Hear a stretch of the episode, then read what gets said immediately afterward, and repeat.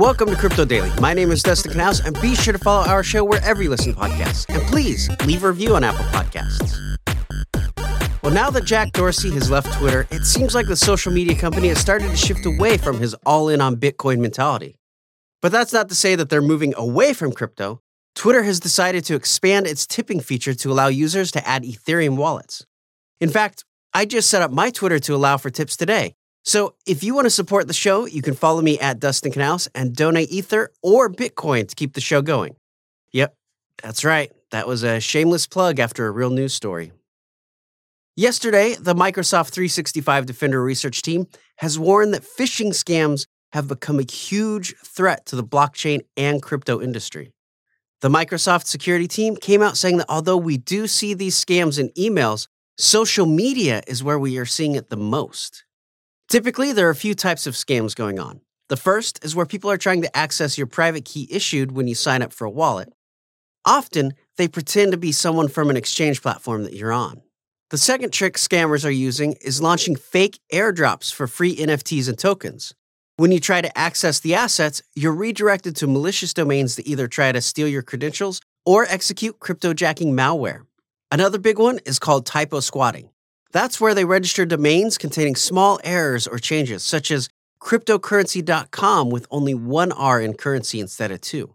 Now, they end up setting up these phishing websites to steal the keys directly. However, there is a growing scam causing a lot of concern called ice phishing. This scam doesn't involve obtaining private keys, but instead takes advantage of the smart contract process. A scammer will convince the victim to approve a transaction, like a token swap.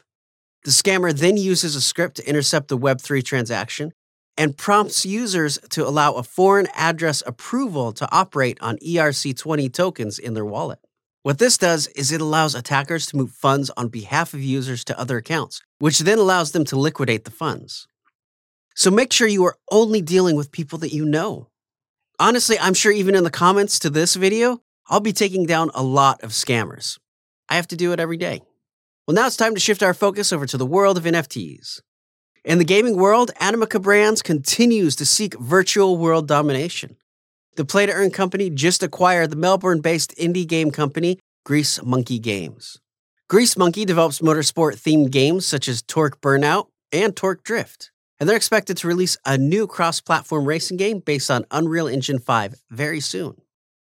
The Grease Monkey management team will continue to run the company. They'll work closely with Animoca Brands to integrate blockchain and NFTs, as well as some other features. Now, the financial deals of the acquisition weren't released, in actual motorsports, Bybit has announced a historical deal with Red Bull's Formula One racing team. The deal is expected to be around $150 million for a three year contract. That makes this the biggest single crypto deal in sports so far.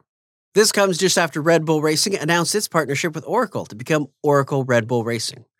Honestly, I, I think we need to throw a few more company names in the teams just for fun. Please follow our show wherever you listen to podcasts and leave a review on Apple Podcasts. If you get your podcast on YouTube, be sure to subscribe and leave a comment there. I'm Dustin Knouse, and thank you for joining me today.